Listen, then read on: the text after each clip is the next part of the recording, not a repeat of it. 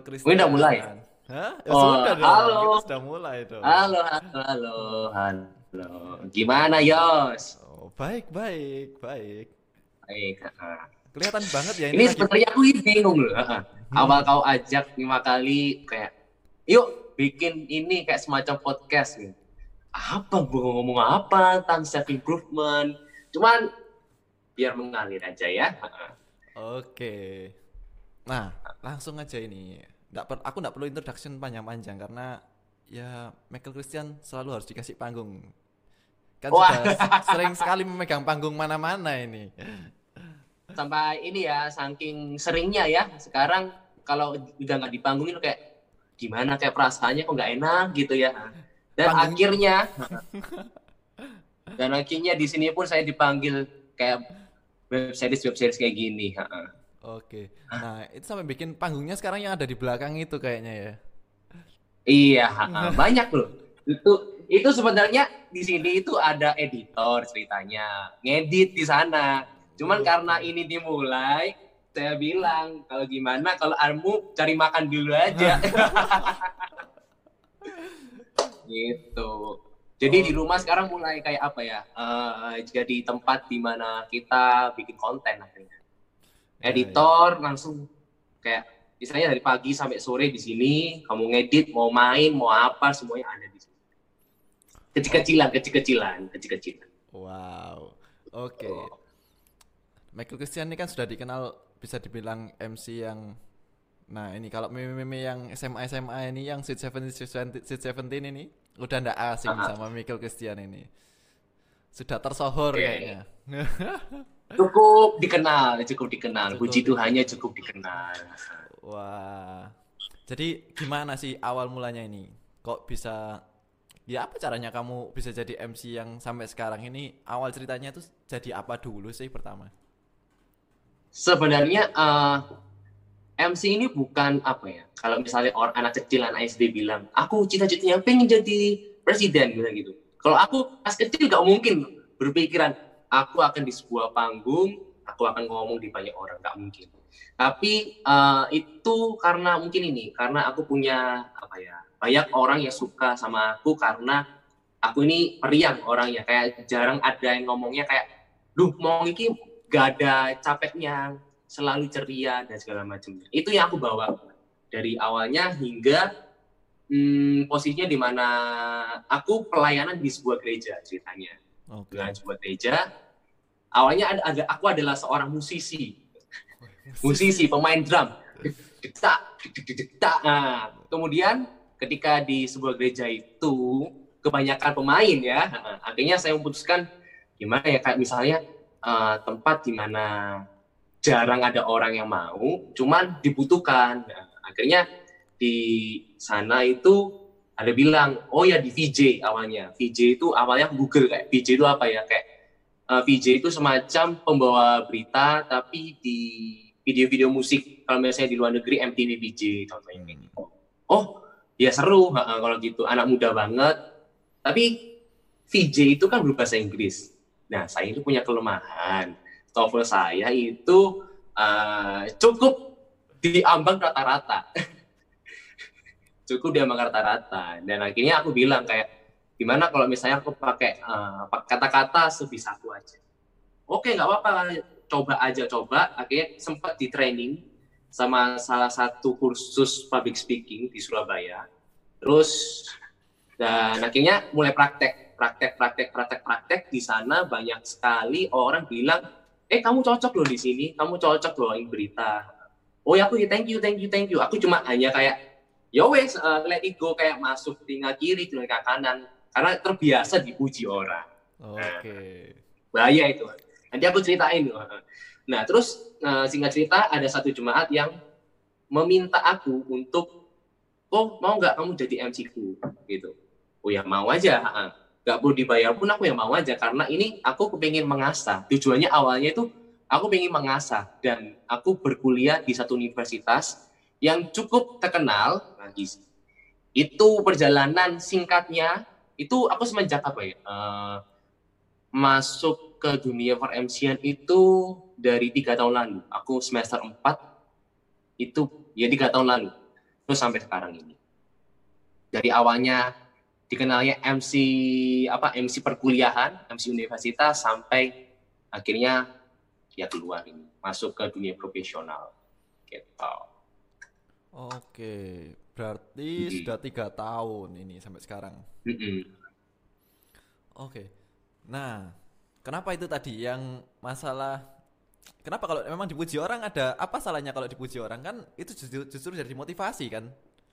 Iya ada motivasi ada bahayanya juga karena satu kalau misalnya banyak dipuji kebanyakan kan kepedean ya okay. merasa dirinya itu kayak sosokan gak ada mau nggak rame ya padahal ya masih banyak orang lain bisa bikin rame terus kemudian uh, merasa sombong akhirnya dan ketika nanti kalau nggak dipuji, bakal akan cari pujian dan akhirnya caper biasanya. Oh. Itu bahayanya. Iya, Kau tahu orang caper bagaimana? Aduh, hai, aduh, hai, aduh, hai. Pingin gua kaplok rasanya. Tapi saya lakukan itu. Dan untungnya saya nggak dikaplok. Oke, wow. Saya pakai topi ini kayak uh, uh, opa-opa kena kanker ya. Padahal di Sahara itu kelihatannya kayak OTT banget gitu. Eh lanjut tuh. Nah. Oke, nah. Financial planner.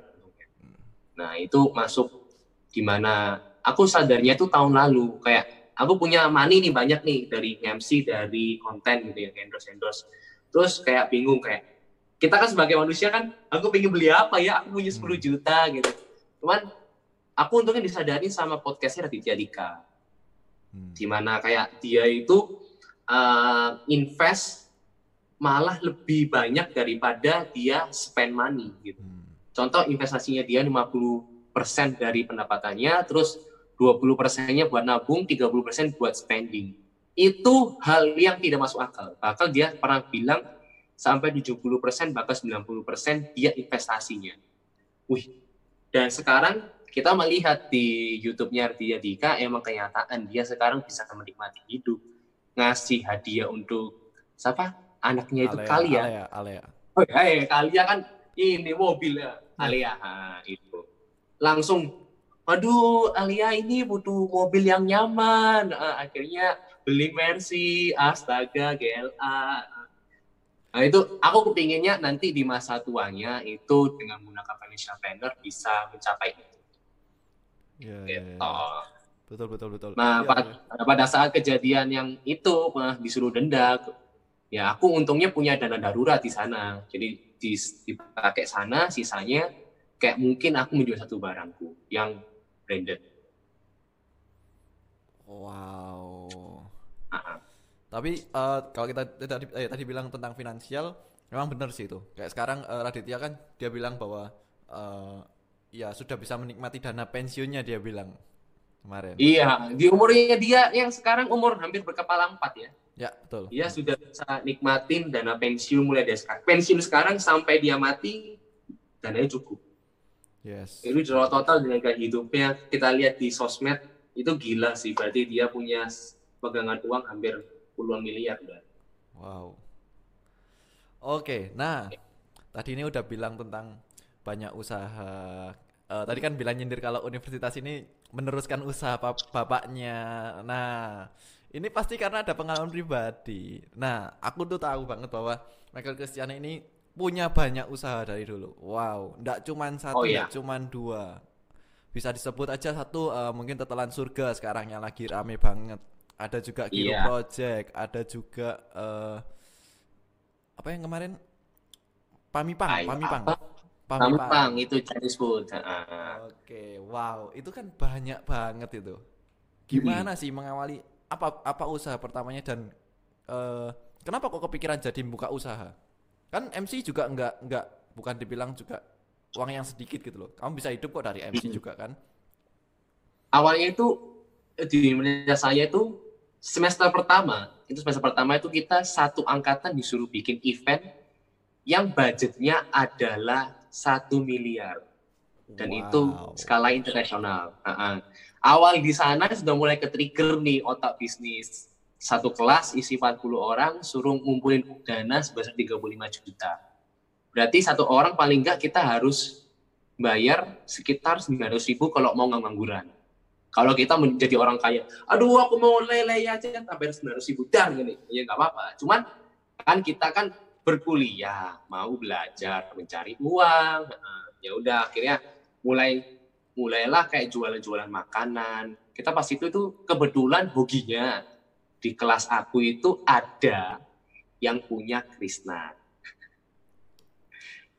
Dibantulah sama dia. Kita cari uh, dapat sponsor dari dia dan nggak perlu cari kerja. Nah itu uh, yang dari aku penting ini koneksi itu penting. Dari sana aku dapat koneksi.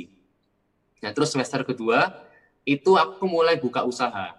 Buka usaha itu tentang ini dulu sih uh, kayak ini kayak semacam chat time quickly gitu. Jadi minuman-minuman frappuccino, minuman yang bubble-bubble, puding, kita bikin kayak gitu di supplier yang sama. Supaya supplier sama dengan chat time, kita beli dan segala macam semua peralatannya habis banyak, kita mulai jualan, jualan di pasar.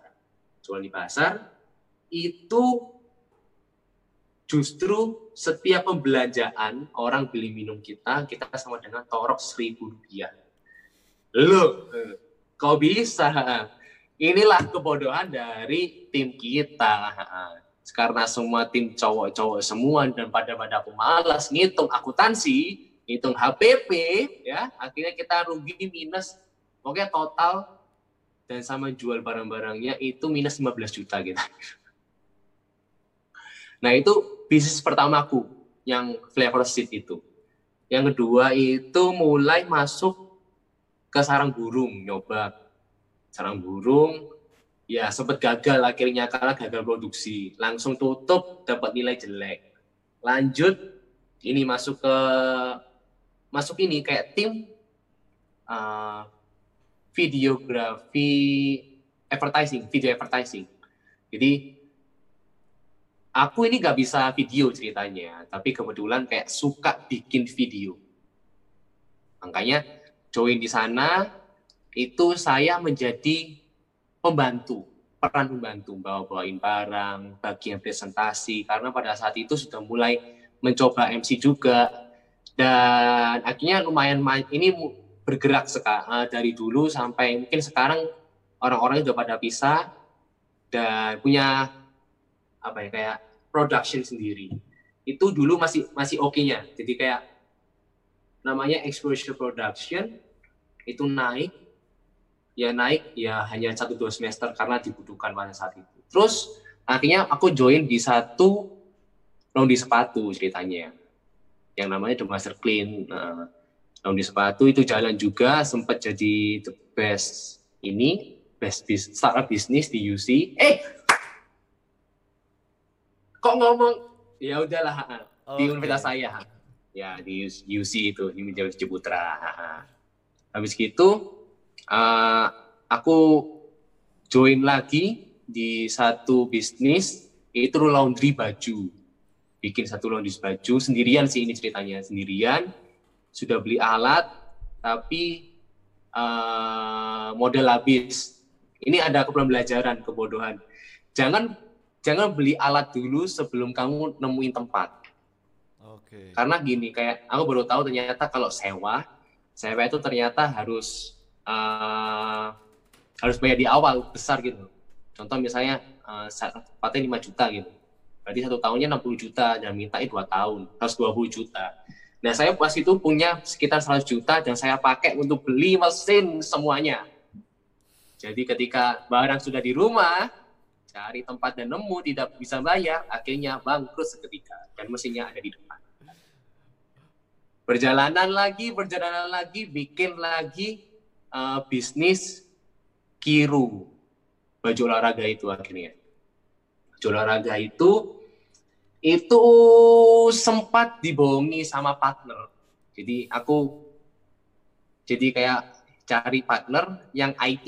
Jadi jadi kan ini kan tentang bisnis online nih, uh, baju olahraga. Uh, aku cari orang yang bisa handle website sama sosial media. Jadi aku nggak perlu mikirin, aku pikir cuma marketing aja. Udah bayar, uh, akhirnya orangnya kabur. Orang kabur, kemudian konveksi juga bermasalah. Jadi akhirnya uh, misalnya aku invest, aku bikin 300 baju yang berhasil jadi termasuk reject-rejectnya cuma 100 100 piece doang. Oh. Bayangin, jadi itu uang kayak ya ampun, aku susah-susah payah cari di MC, tujuannya untuk melipat gandakan di bisnis, malah torok di bisnis. Bahkan sampai akhirnya aku sampai nol potol nih akhirnya. Baru keluarlah ide bisnis yang ada dalam surga itu. Okay. Kayak di mana kayak ya udahlah cari bisnis yang murah, gampang, pokoknya serba enak lah. Akhirnya bikin usaha masakan itu. Sampai akhirnya sekarang buka yang pang-pang juga. Puji Tuhannya rame-rame juga. Itu kayak perjalanan di mana aku start bisnis sampai sekarang. Oke, wow. Cukup panjang sih. Nah, aku pasti pun sempat bikin kayak historiku kayak kapan aku bikin di sini di sini di sini di sini tapi aku sekarang udah lupa sih itu gimana fotonya nah uh, Otot Telan Surga dan Pang Mipang ini uh, usaha sendiri atau ada partner juga kebetulan ini aku ngambil partner sih karena background saya bisnis tidak bisa masak akhirnya kebetulan saya cari satu chef. Satu chef buat kayak bikin masakan sih enak murah terus bisa diterima di kalangan banyak orang. Pasar bawah tengah atas semua semuanya. Akhirnya dapat itu dapat menu masakan ayam kecap kemudian ayam kare Bali geprek dan segala macam dan itu uh, aku join bertiga jadi aku dua partnerku satu chef satu chef dan satu orang lagi okay. yang Bandung jadi admin oke oke oke sama juga kok, Pamipang sama Tetel ini orangnya sama juga, cuma beda jenis usaha. Dibedain biar ini karena yang Chinese food ini kan pasti pakai mengandung babi kan. Oh, Minyaknya okay. babi dan macam. Pancingnya juga harus beda karena kan ini kan kita menghormati orang yang awam juga ya. Hmm. Mana menghormatin orang muslim sama babi kita pisahin semuanya. Dapur pun juga kita pisahin juga supaya biar benar-benar aman juga. Oh, okay. Nah, gitu. Uh, akhirnya bisa dibilang gini. Kenapa kok akhirnya atau mungkin karena kuliahnya bisnis akhirnya kepikiran ya aku nggak cukup di MC aja akhirnya aku harus bikin usaha atau ada pemikiran ter lain yang kamu uh, sempat mikir apa aku nggak tahu kira-kira apa waktu itu yang bikin jadi oke okay, aku mau usaha ini nggak mau cuman MC aja atau mungkin kenapa kamu nggak kepikiran buka buat IO atau apa kan kamu berdekatan dengan hal-hal yang entertainment. Wow. Daripada saya kontroversial nantinya ya di kalangan entertain, mending saya cari aman, saya jadi MC aja.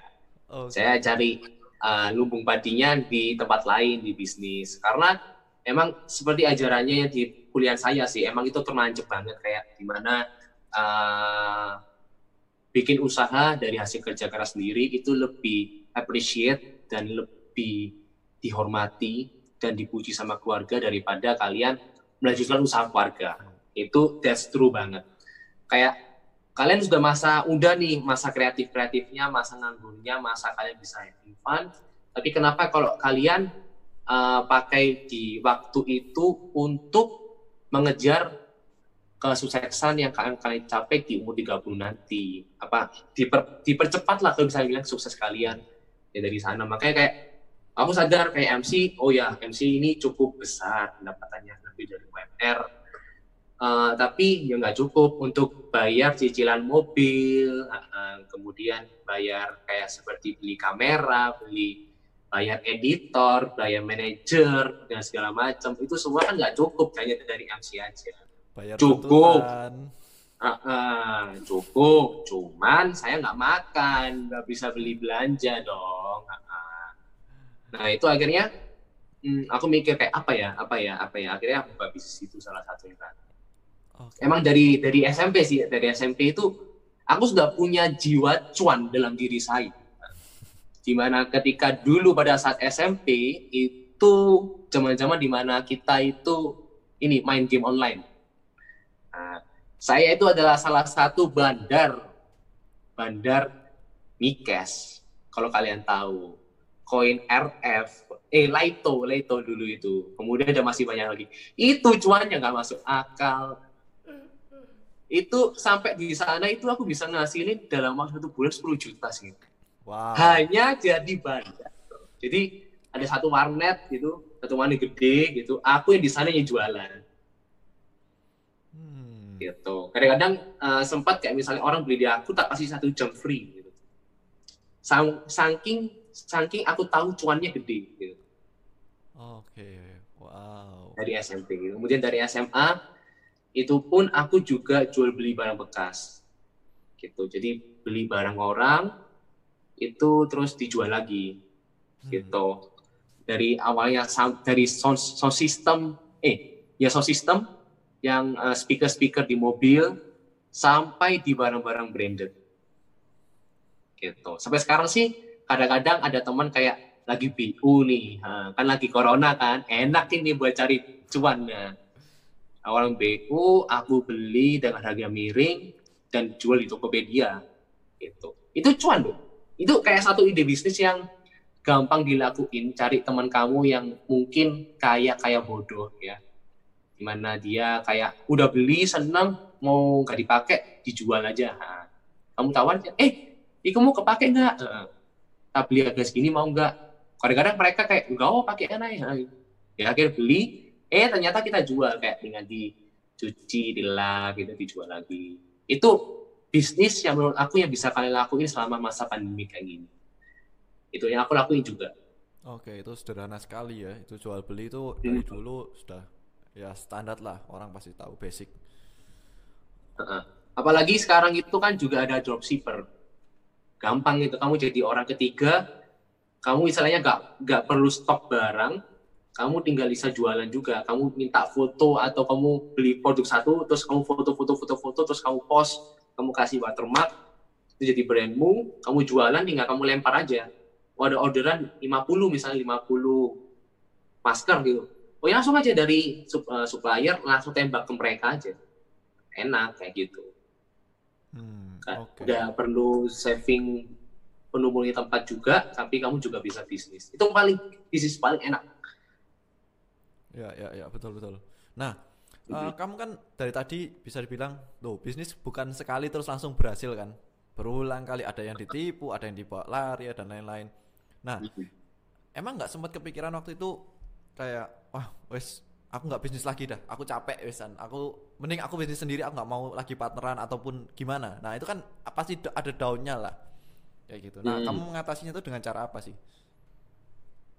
Gini sih, aku ketika aku misalnya eh, buka bisnis, terus misalnya ada yang bangkrut gitu, aku biasanya akan rehab, rehab satu minggu sampai satu bulan buat untuk self reminding, kayak eh self reminder kayak eh, dalam hidupku ini itu sudah benar atau belum, Eh, kayak lihat historinya selama satu hari ini aku produktif atau enggak, apa aku ini benar-benar serius ngerjain atau enggak, apa yang salah, apa yang benar, itu mulai aku seleksi terus aku bakalan akan kayak doa juga sih paling penting. Kayak Tuhan eh, ini ini jalanmu ini benar atau enggak? Kalau misalnya salah oke aku tolong bukain jalan yang lainnya.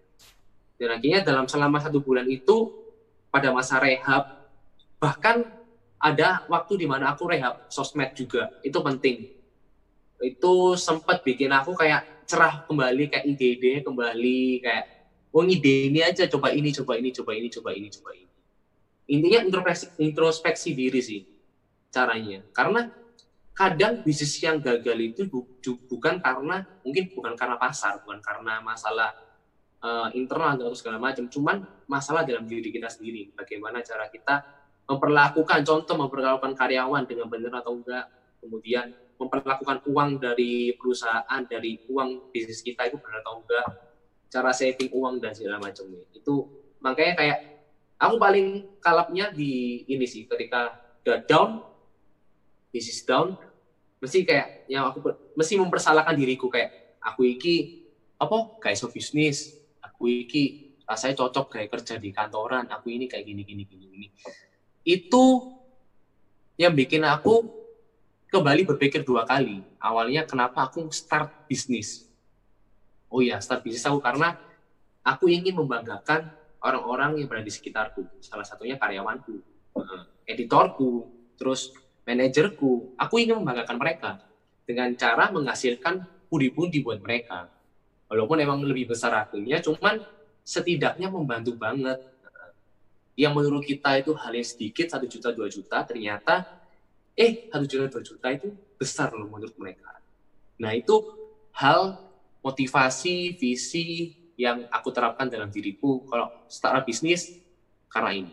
Karena aku di mana aku bisa membahagiakan teman-teman di sekitar. Itu. Dan akhirnya apa ya kayak belajar banyak memperlakukan karyawan gitu salah satu contohnya kayak di mana aku kayak awalnya kayak percaya banget sama karyawan percaya banget terus kunci tak bawa no kamu dan akhirnya kena tipu barang-barang ada yang hilang dan segala macam itu kayak pembelajaran juga okay. dari introspeksi diri itu oke ya ya, ya. memang uh, ya sometimes memang bukan uh, kayak kondisi atau pasar ataupun apa pun yang salah tapi mungkin dari dari kita sendiri manajemennya juga kurang oke okay, ataupun yeah. ya banyak lah pasti banyak faktor yang bikin itu jadi nggak berhasil cuman bener, satu poin yang paling penting ya kamu dari situ bisa belajar lebih baik lagi dan bukan malah kayak merenungi nasib yang ah gimana bisnisku iya. ini kok gagal ini? Gitu. Direnungin terus waduh mau sampai kapan renungin terus? Cicilan masih berlanjut nih cicilan nggak bisa merenung dia cicilan bisa menanti menanti menanti menanti. Gitu. oke